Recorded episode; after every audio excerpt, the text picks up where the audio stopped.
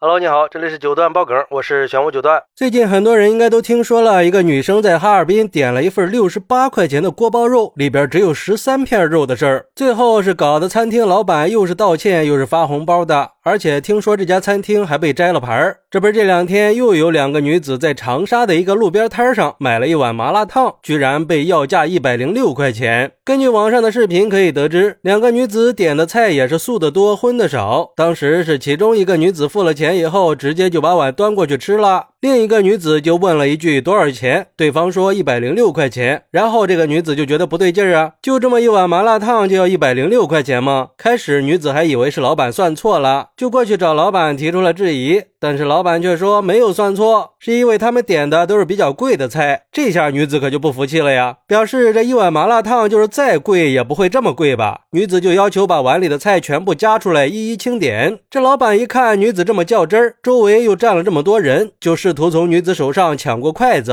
女子也没有同意。最后经过清点发现，女子确实是点了一些比较贵的肉菜，但是价格也远远达不到一百块钱。没办法，老板就只能把钱退给了女子。后来这个事儿被发到网上以后，引起了当地市场监管部门的注意，并且在调查以后发了官方的通报。通报显示，对于网上流传的有顾客和售卖麻辣烫的流动摊贩因为价格问题发生争执的事儿，市场监管局和城市管理综合执法大队在了解了情况以后，高度重视，并且快速展开调查，发现这个摊贩还存在着非法从事设摊经营、没有明码标价的违法行为。同时了解到，当时摊贩已经当场全额退还了顾客购买。麻辣烫的一百零六块钱，目前已经依法依规对摊贩的违法行为进行了处理，后续也会进一步的加强对辖区流动摊贩的管理。哎，你说这得多黑心吧？一碗麻辣烫你卖一百多，关键是从网上的视频来看，它确实值不了那么多钱呀。而且这个事儿发生以后，也引发了网友们的激烈讨论，很多人都在感慨：这路边摊都这么高的消费了，那以前那些年吃的路边摊，现在还吃得起吗？就像一个网友说的：“现在这个时代到底是怎么了呀？路边摊的麻辣烫比开店的还要贵吗？难道是摊位费比租个店面还要贵？如果不是的话，那就只有一个原因了，就是老板的心太黑了。一百零六块钱是什么概念？知道吗？这个钱完全可以在任何一个城市吃饱吃好了，就是在一些全国知名的麻辣烫连锁店吃一顿也没这么贵。毫不夸张的说，两个人去吃一顿自助餐也不在话下了。咋的？你是欺负我们没吃过麻辣烫吗？像这。这种老板呀，必须严惩。还有网友表示，现在麻辣烫被搞得已经不是平民小吃了，已经让很多平民都吃不起了。这些年麻辣烫宰客的事儿已经越来越多了，把社会风气都给搞坏了，而且每年都治理了那么多人，就是不长记性呀。反正我要是碰上这么贵的麻辣烫，我肯定是不会付钱的。毕竟你就是再怎么有特色，它也是个地摊食品吧，也不至于一份卖一百多呀。主要还是挣钱的心太重了，纯属坑蒙宰客。想想以前的麻辣烫，一块钱四串，五块钱就能吃一顿了，あ好怀念呀。不过也有网友认为，自己不提前问清楚价格，问了不就心里有数了吗？也就可以决定是吃还是不吃，吃多少，觉得贵了也可以不吃，也就不会发生被坑的情况了吧？已经吃了又嫌贵，还抱怨这抱怨那的，只要是你吃了，就表示是认可了，嫌贵就别点呀。吃了又抱怨还发网上，这不找事儿吗？还是好好努力多挣点钱吧，钱多了就不会觉得贵了。嘿，这是什么逻辑啊？合法权益被侵犯了就应该去维权，这没什么不对的。而且这路边摊它本身就代表着经济实惠，更何况这个摊贩他确实存在着欺诈消费者的行为。像这种一锤子买卖的不诚信行为，等哪天彻底伤透了消费者的心，就会变得无人问津，也就该被淘汰了。最后只能是作茧自缚。作为商家，就应该从消费者的角度出发去做生意，应该尊重消费者的选择权，给消费者提供公平合理。的价格和服务，秉承着诚信经营的原则，提升服务质量和食品安全的水平，遵守法律法规和市场规则，别总想着给消费者挖坑。当然，我们作为消费者也应该保持理性的消费态度，多去关注商家的资质和信誉度，并且提前问好价格，以免产生不必要的纠纷。如果遇到类似的宰客行为，也一定要勇敢的去维护自己的合法权益。最后，有关部门也应该加强对商家的监管力度和对食品安全的监督，给消费者营造一个健康、和谐、公平的。消费环境好，那你认为那些年我们吃过的路边摊儿现在还吃得起吗？快来评论区分享一下吧！我在评论区等你。喜欢我的朋友可以点个订阅，加个关注，送个月票，也欢迎订阅收听我的新专辑《庆生新九段传奇》。我们下期再见，拜拜。